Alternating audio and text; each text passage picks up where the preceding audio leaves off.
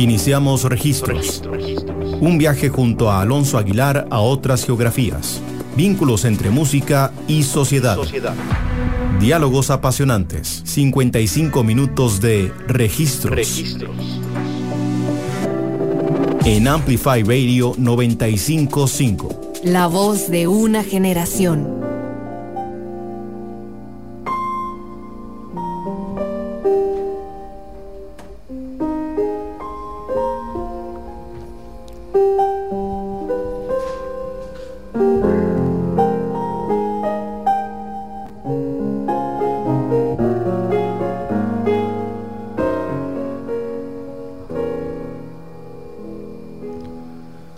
Hola a todos y todas, bienvenidos y bienvenidas a un nuevo episodio de Registros aquí en Amplify Radio.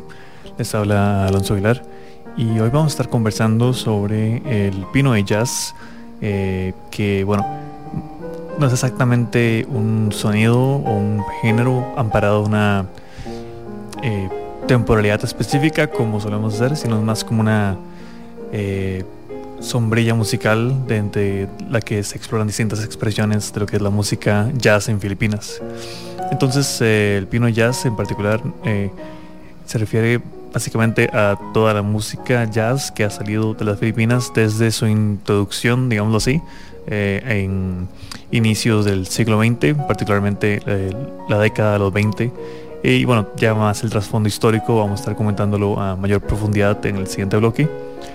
Pero la razón por la que queremos hablar de Pinoy Jazz es porque de cierta forma representa bastante bien el tipo como de ejemplos eh, de multiculturalidad que nos interesan aquí en registros, eh, que nace totalmente eh, esta música o ese como vertiente como de la música jazz en Asia, específicamente en el sudeste asiático, tiene mucho que ver con el contexto sociopolítico y sociocultural de un momento en la historia de esta nación y bueno, ver como el impacto tan directo, digamos, como este tipo de eventos históricos a través de la música siempre es un poco la idea central de registros.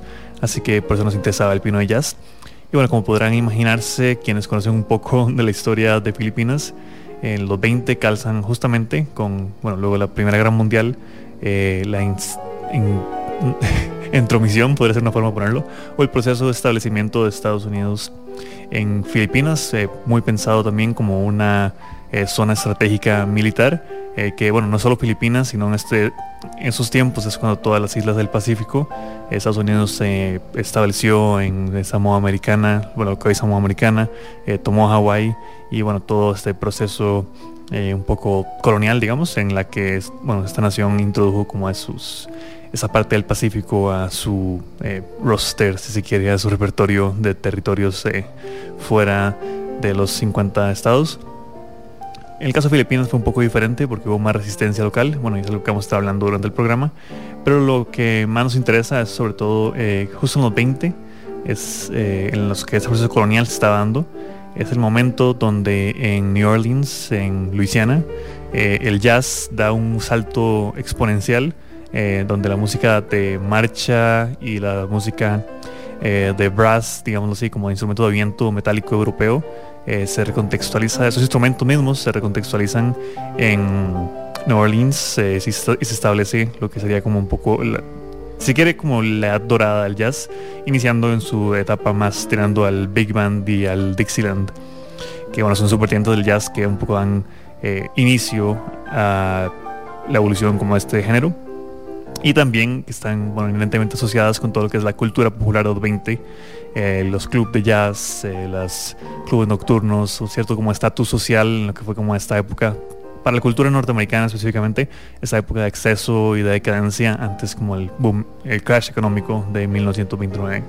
Entonces de cierta forma Filipinas también se ve como un poco permeada y como influenciada como por todo este eh, contexto cultural estadounidense y eso se vería mucho en el establecimiento de los clubes de jazz que darían eh, hogar a sus primera generación de músicos de pino de jazz.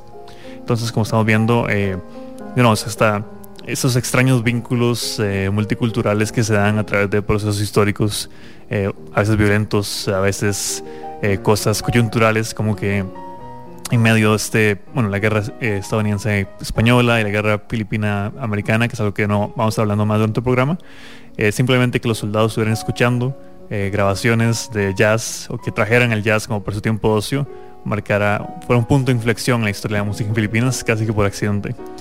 Ya que, bueno, estamos adelantando un poco, pero Filipinas eh, desde ese momento se convirtió un poco en el epicentro como la música jazz e influenciaría escenas importantes en Asia como la escena de Shanghái o inclusive la escena japonesa de jazz que es quizás un poco aún más conocida. Y bueno, con eso es un poco lo que queremos eh, ahondar hoy. En el próximo bloque vamos a estar hablando más a profundidad ya como del contexto histórico eh, particularmente el proceso colonial de Filipinas, que es un proceso bastante complejo, si se quiere. Y eh, más adelante estaremos hablando ya justamente como de esa primera, primera generación de jazzistas y los máximos exponentes como este sonido, para finalizar con algunas recomendaciones de artistas y de compilados, que bueno, siempre es un poco eso, el espíritu de registros, de traer la música quizás que no suele sonar, sonar en eh, las radiofrecuencias y que, bueno, si les gusta puedan descubrirla y ahondar ustedes mismos un poco más allá. Eh, este primer tema que vamos a escuchar se llama eh, Danda Soy, es de eh, Eddie Mungi, que Eddie Mungi es básicamente no el que creó el término Pino y Jazz, pero el primero que lo introdujo, si se quiere, de manera más oficial. Él tiene un álbum de 1978 que se llama Pino y Jazz, que es básicamente un compilado de agrupaciones con las que tocó y bueno, básicamente son músicos como de Filipinas que todos tocan como distintas vertientes como música jazz.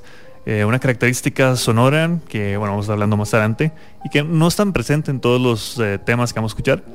Es como se, se introducen y se entremezclan como elementos de música folclórica filipina, eh, música, digamos, folclórica polinesia, si se quiere, bueno, Filipinas diferente históricamente, pero no, básicamente música folclórica filipinas, filipina con sobre todo las introducciones, con ya más elementos como la música jazz, no, no, va a decir más convencional, pero más como reconocible al menos, sobre todo de la época como eh, Bob, digamos, eh, de estos tiempos. Vamos a escuchar el primer tema entonces, eh, se llama Danda Soy de Eddie Mungi, Eddie Mungi III.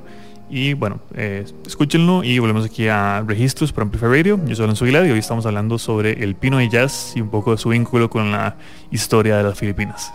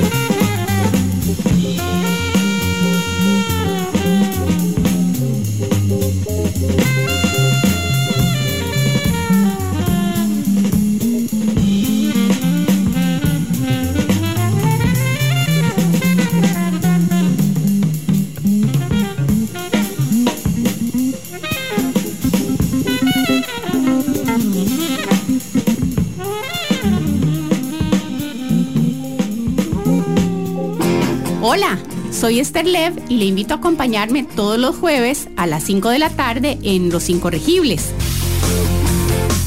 Un espacio de refrescantes entrevistas sobre aquellos que han decidido hacer las cosas a su manera por Amplify Radio 955. Los espero. Los diálogos más apasionantes en registro. registro, registro. En Amplify Radio 955.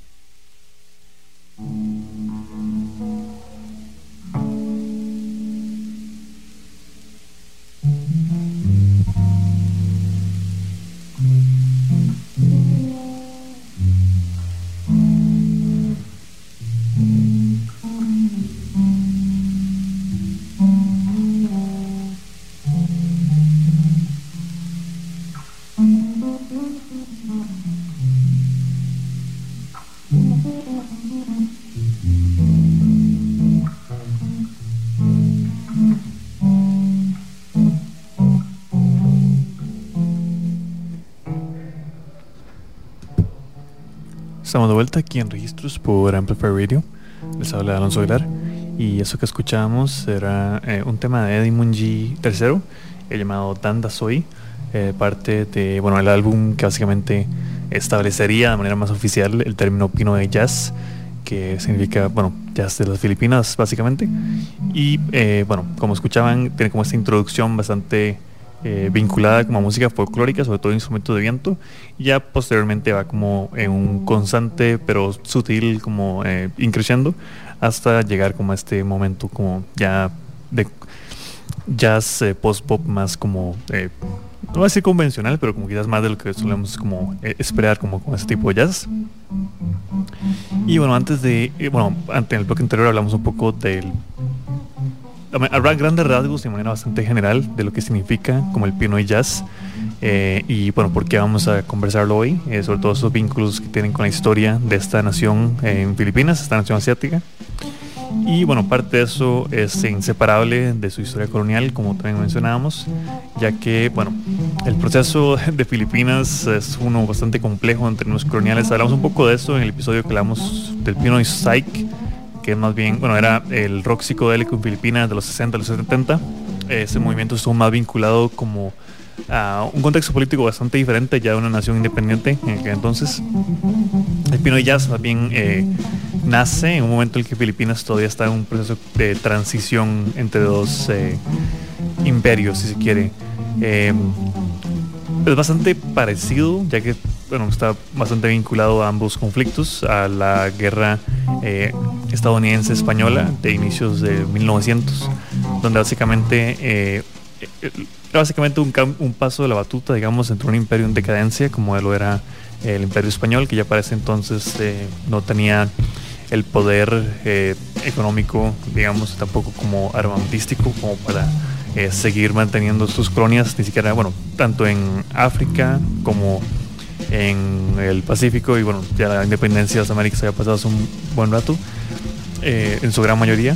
Eh, en este conflicto quizás son los dos elementos más eh, conocidos y el que hablábamos un poco en el episodio que hablamos de Son Montuno en Cuba, era que bueno, pierde España, Cuba en ese entonces y pasa no oficialmente, pero extraoficialmente a, a manos de estadounidense, digamos, establecen sus clubs y toda, bueno, esta época de exceso que era como los tiempos de los casinos en Cuba y de Meyer Lansky yendo como con a y bueno, todo este tipo como de situaciones y como mitología popular alrededor de estos tiempos en Cuba.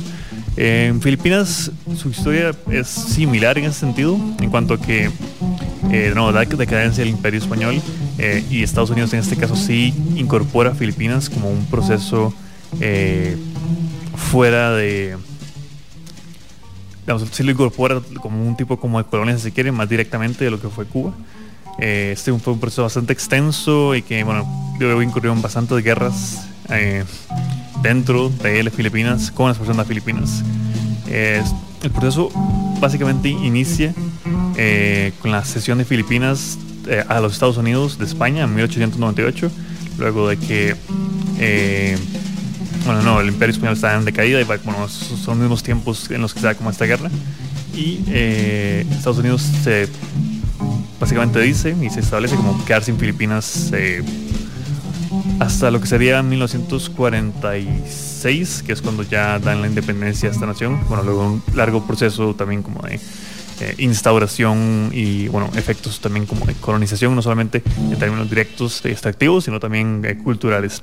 Pero dentro de lo positivo, esos elementos culturales es lo que hablábamos en el bloque anterior sobre eh, cómo llegó entonces como el jazz a Manila y al resto de Filipinas. Pero no, eso vamos a hablar un poco más en el siguiente bloque. En este vamos a hablar más sobre justamente lo que sucede, que es cuando se instaura el proceso colonial en Filipinas. también eh, crece considerablemente la eh, inmigración hacia las Filipinas, donde muchos como soldados estadounidenses, sobre todo eh, soldados posteriores a la Primera Guerra Mundial y también como la guerra independencia, la guerra, perdón, estadounidense española, y bueno, en general como personas de, las milicias, fueron los primeros norteamericanos, estadounidenses, en llegar y establecerse a largo plazo en Filipinas, donde básicamente estos personas buscan un retiro tranquilo en un clima más ameno, como era el clima eh, de Filipinas, un clima tropical, digamos, en algunas partes. Y un elemento interesante también era, eh, y que se volvería fundamental, era muchos de los soldados eran eh, afroamericanos, personas negras que habían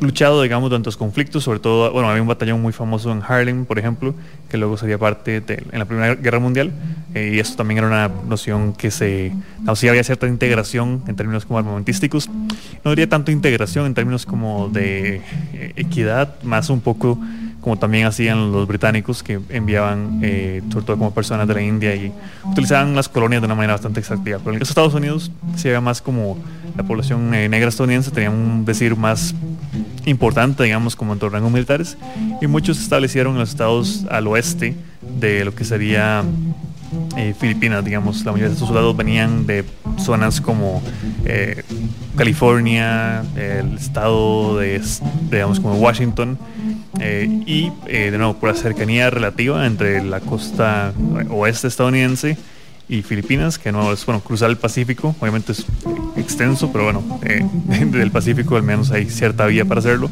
más facilidades con los eh, barcos y los steamers en aquel entonces. Eh, básicamente se instaura y se recluta mucho también como a profesores para que, bueno, ayuden como los a las personas de Filipinas a saber inglés y también esa asimilación cultural de la historia americana. Y bueno, básicamente, eh, aparte de inglés, se les enseñaba como técnicas como agricultura, gramática, geografía y bueno, era un proceso como de alfabetización y también elementos como culturales, eh, como por ejemplo el gusto por el béisbol o el básquetbol.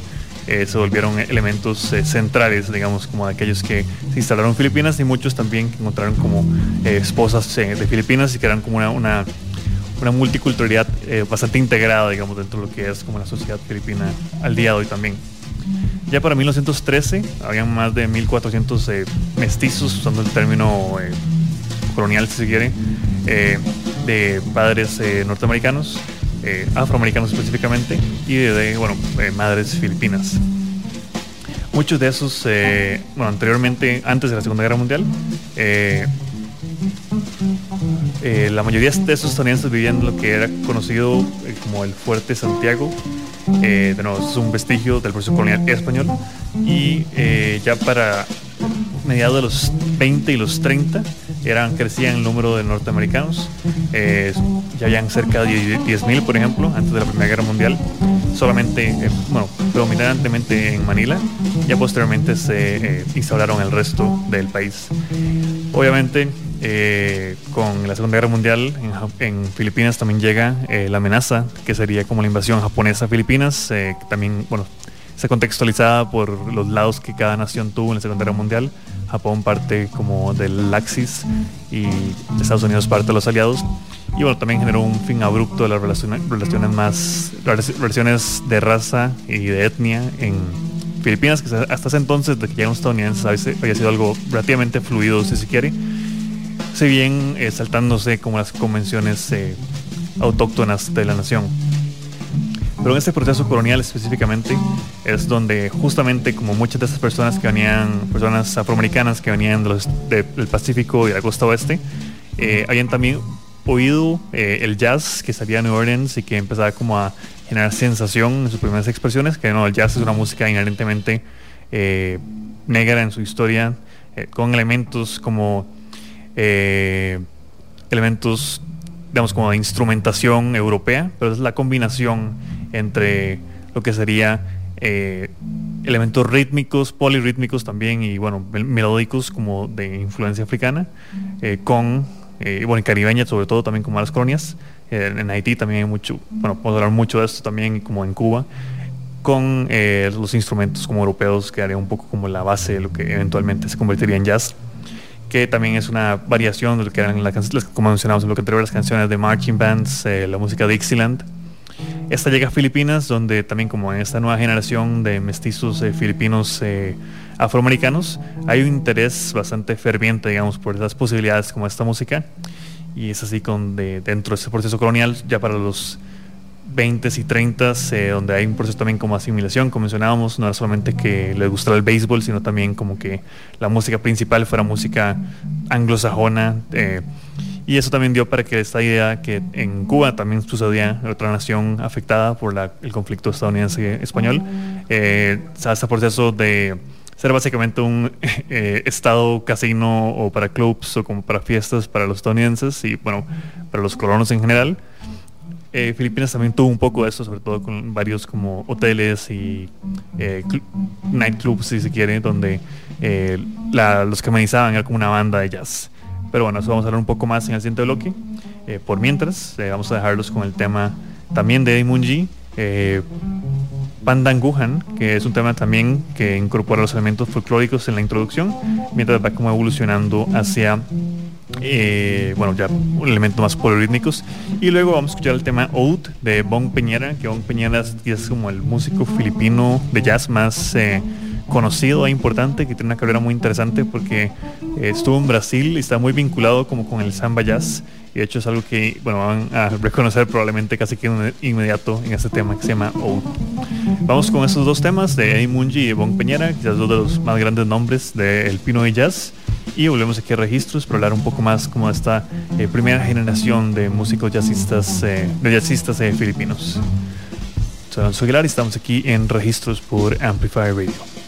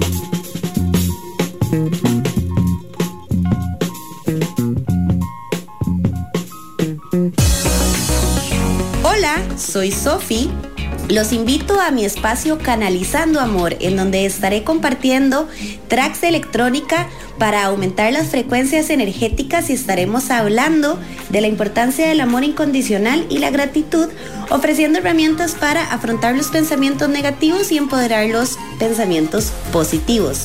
Todos los jueves a partir de las 7 de la mañana en Amplify Radio. Canalizando Amor con Sofi Barrientos. Qué Intensas es un espacio libre de juicio y lleno de realidad compartida, donde tendremos a las invitadas más top que te compartirán con muchísima vulnerabilidad sus historias personales y profesionales. Nos pueden escuchar todos los miércoles a las 7 y media de la mañana por Amplify Radio 955. La voz de una generación. Amplify Radio. Por Amplify 955. Amplify Radio. Amplify Radio. En Amplify Radio. Por Amplify 955. Una emisora con contenido que interesa, que importa. Amplify Radio. La voz de una generación.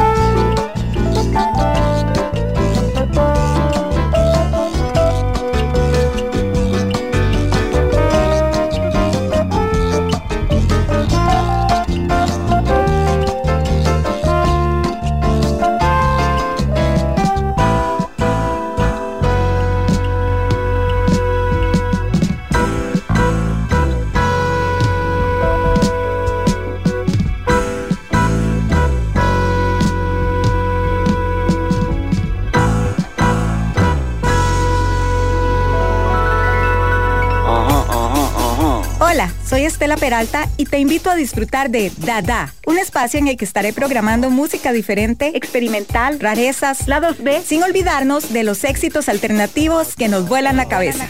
Así que te espero todos los martes a las 8 pm por Amplify Radio. La voz de una generación. Viajes a otras geografías en registros. Por Amplify Radio. 955.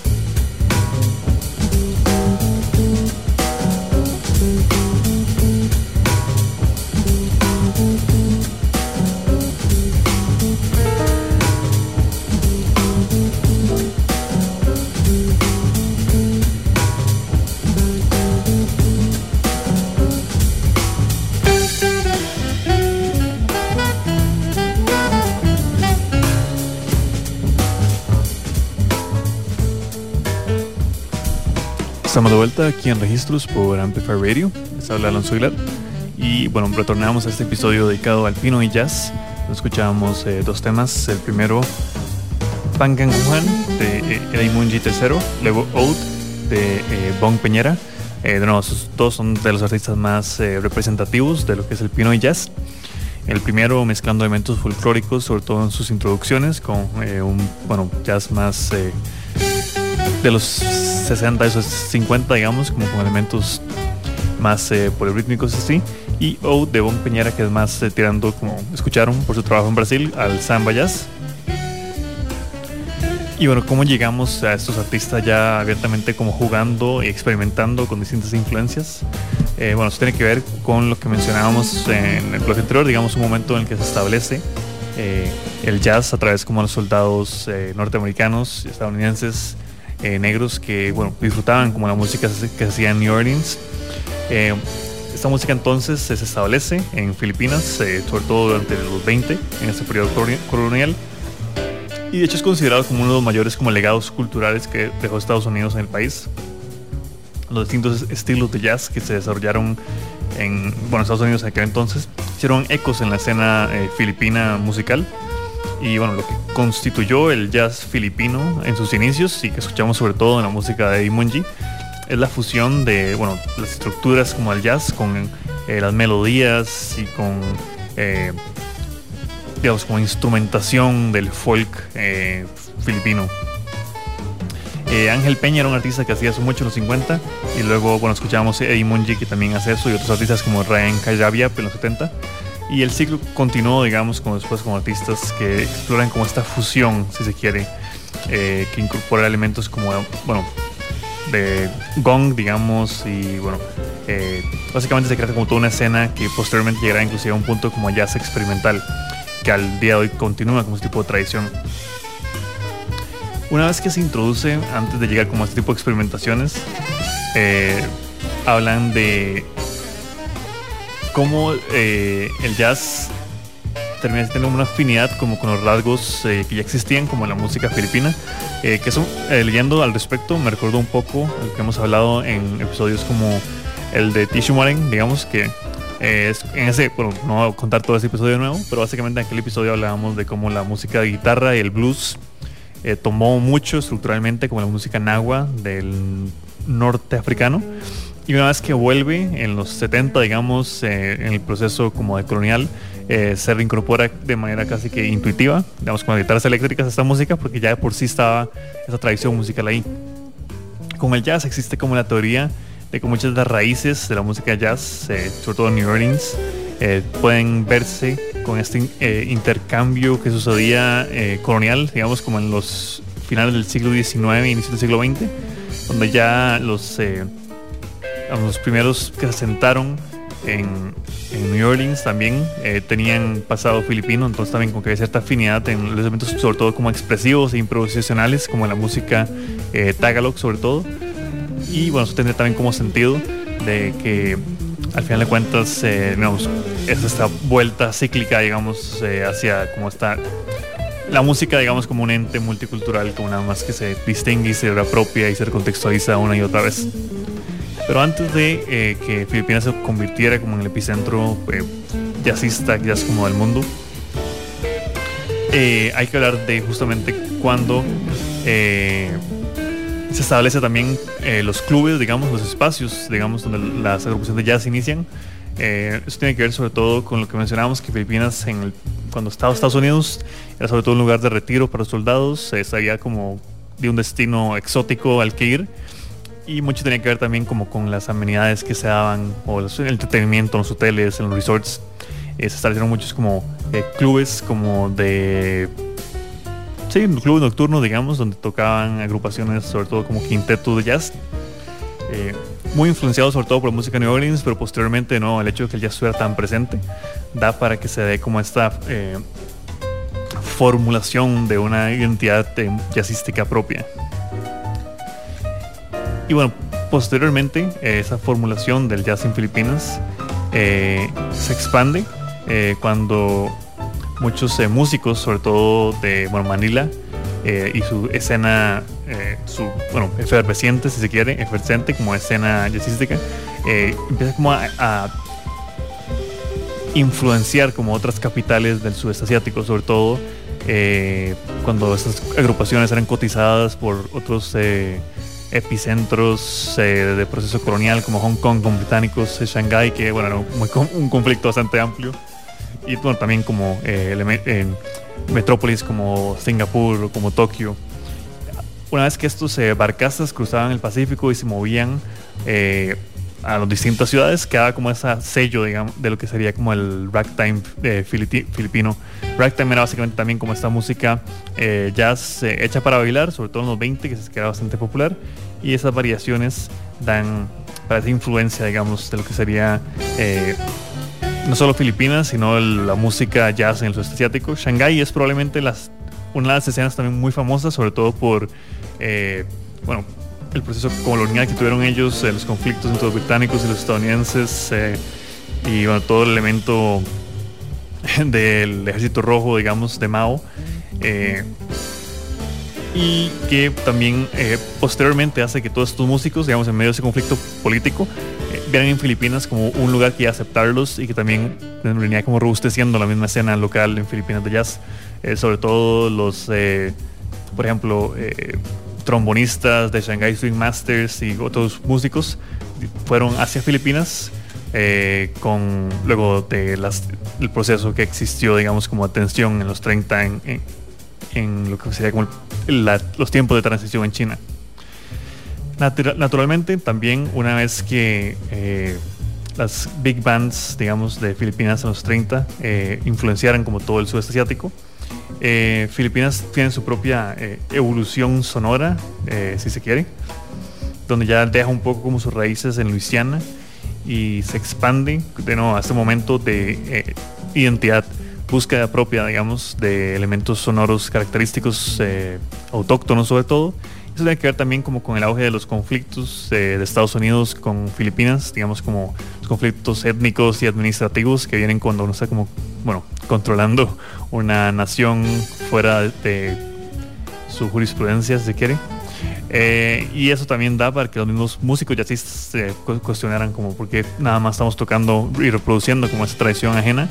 Eh, deberíamos hacerlo más frontal, digamos, este tipo de experimentaciones que buscamos. Y con eso también llega el momento en el que eh, en los 50s y los 70s se como lo que mencionamos del pino y jazz, como esta combinación de influencias, como esta eh, visión más eh, heterogénea en lo que puede ser el jazz mezclado con elementos folclóricos. y bueno, ya posteriormente hablamos como elementos de jazz fusión y distintas como expresiones quizás más cada vez más saliéndose como ese núcleo de ragtime y de Dixieland, digamos, como la música de New Orleans. Y bueno, posteriormente eh, vamos a hablar de que eh, la repercusión en todo el sudeste asiático, sobre todo volviendo a los 30-50 de la música de Filipinas, tenía que ver también que Filipinas era básicamente un, en esos tiempos una embajadora de todo lo que significaba Estados Unidos. Eh, películas hollywoodenses, comida rápida y música jazz. Y esos muchos, muchos artistas de música jazz, de hecho, terminaron también llegando a Estados Unidos o América, como bueno mencionábamos a Bob Piñera, pero también artistas como Tito Mina, Fred Elizalde, eh, Luis Reyes, y todos también se lograron eh, en ese entonces no tanto como elementos identitarios, pero sí que eran como ese referente como que Filipinas es básicamente como una productora constante, digamos, una cantera de jazz en el sudeste asiático. Una vez que pasa ese momento, podemos hablar de que ya por los 40 se da la inmigración masiva de estadounidenses a Filipinas, sobre todo con eh, el proceso, eh, digamos, con la Segunda Guerra Mundial y el momento romantístico. Eso obviamente se detiene cuando Filipinas se independiza en 1946 y si bien se mantiene como una eh, presencia importante norteamericana, el proceso colonial también, bueno, ya posterior al proceso colonial, eh, se genera como una, una visión más como, funcionamos como el mestizaje, eh, como bueno, la idea de mestizaje en Filipinas. Y básicamente se ven nada más como personas filipinas o bueno, filipinos americanos también que emigran sobre todo al Pacífico a ciudades como Los Ángeles o como San Diego o como San Francisco. Si bien formalmente de nuevo el proceso colonial termina en el 46 en Filipinas, ese sentimiento, hay bueno, elementos también como de neocolonialismo que se mantienen en las relaciones entre Estados Unidos y Filipinas, elementos también como asimilación eh, que se siguen viendo y bueno, hay muchos conflictos sobre eso a nivel interno de autodeterminación y así.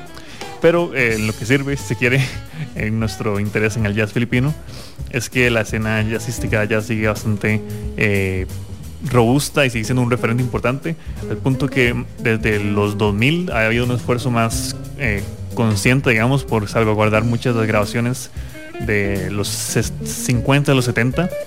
Estas de Eddie Monji, por ejemplo, son parte de un álbum que se llama Pino y Jazz, que es muy difícil de encontrar. Eh, lastimosamente no, no hay forma como legal de, de conseguirlos, salvo algunos eh, espacios para comprarlo físicamente. Pero eh, actualmente en Bandcamp, por ejemplo, hay un álbum compilatorio que se llama eh, Adobo Jazz, que es básicamente también como una, una muestra, digamos, una selección de distintos artistas eh, de música jazz filipina, incluyendo algunos más antiguos, pero sobre todo también un vistazo como a la escena más contemporánea, con muchos elementos de jazz fusión, inclusive guitarras eléctricas ahí, a veces como en jazz rock y otros temas que también vuelven como a esa tradición de eh, el jazz folclórico, digamos, o vinculado como con esos elementos clásicos eh, filipinos. Entendiendo todo esto es que podemos ver también como eh, con un simple momento de transición, digamos, como un momento de imposición política, termina marcando coyunturalmente, digamos, lo que es como la historia de un género o una música en, en una parte del mundo, como sería lo que la expansión de Filipinas y del jazz en todo el sudeste asiático y lo que termina siendo una tradición que el día de hoy sigue bastante vigente con festivales de jazz, eh, compilados de jazz y bueno, de nuevo, interés de parte de todo el sudeste asiático en lo que sale de estas islas eh, del Pacífico. Con eso eh, nos vamos despidiendo de este episodio de registros. vamos a dejarlos con un tema de Gaijins que se llama Liwanak en Bugwan Sadak que es también un tema que introduce ciertos elementos folclóricos, como van a escuchar. Eh, y bueno, también para quienes les gustó un poco lo que son hoy y están bastante os interesan como por explorar un poco más de esto, puedo recomendarles, bueno, primero esta compilación Bandcamp que se llama Adobo Jazz. Es la única que hay en Bandcamp bajo el, sello Pino Jazz, de hecho. Eh, nuevo, no es una música tan fácil de encontrar, sobre todo como a esta edad de oro y más experimental, los 50-70. En YouTube pueden encontrar en su totalidad eh, el álbum eh, Pino y Jazz de Eddie Mungi III. Y es, bueno, lo recomiendo bastante. Eh, pusimos un par de tracks de ese álbum, de hecho. Y adicionalmente, bueno, sería ya estudiar artistas como Johnny Alegre, que es más como jazz fusión. Bon Peñera, que es como, ya mencionaba, como trabajó mucho en Brasil y tiene elementos como de samba jazz. Y luego ya la parte quizás como más crossover, digamos, donde habían artistas como Ángel Peña, eh, como Ryan Gallabab o como eh, Bob Ave sobre todo, que continúan ese ciclo como de experimentar y de darle como ese toque filipino como alpino y jazz. Eh, obviamente también, si bueno, no pueden retener todos esos nombres o si bueno, se perdieron parte del programa o así, pueden revivirlo en los próximos días cuando está subido en la web de Amplify Radio. Y también como siempre hacemos como un pequeño lista de reproducción con varios de los temas que sonaron y algunos adicionales también como para que sirve de introducción como al amplio mundo que es el pino y jazz, ya que como ven es una, eh, un sonido, eh, una identidad musical que tiene más de 100 años de existir. Eh, con eso nos despedimos por ahora. yo soy Alonso Aguilar, aquí en Registros, y siempre pueden escuchar nuevas geografías musicales los martes a las 6 pm por Amplify Radio. Estamos con este tema de, Gay Jeans y luego también eh, como despedida un tema de Bon Peñera que se llama Sadako Parrun. Ese es más un tema, un, una zamballada más convencional, pero queremos ponerla de, fondo, de, último tema ya que está cantada en Tagalog, que es interesante y curioso escuchar como una samba en Tagalog. Entonces eh, vamos a dejarlo. Estamos con esos temas y de nuevo eh, pueden seguirnos en Instagram como Registro Radio. Estamos aquí todos los martes a las 6 pm por Amplify Radio.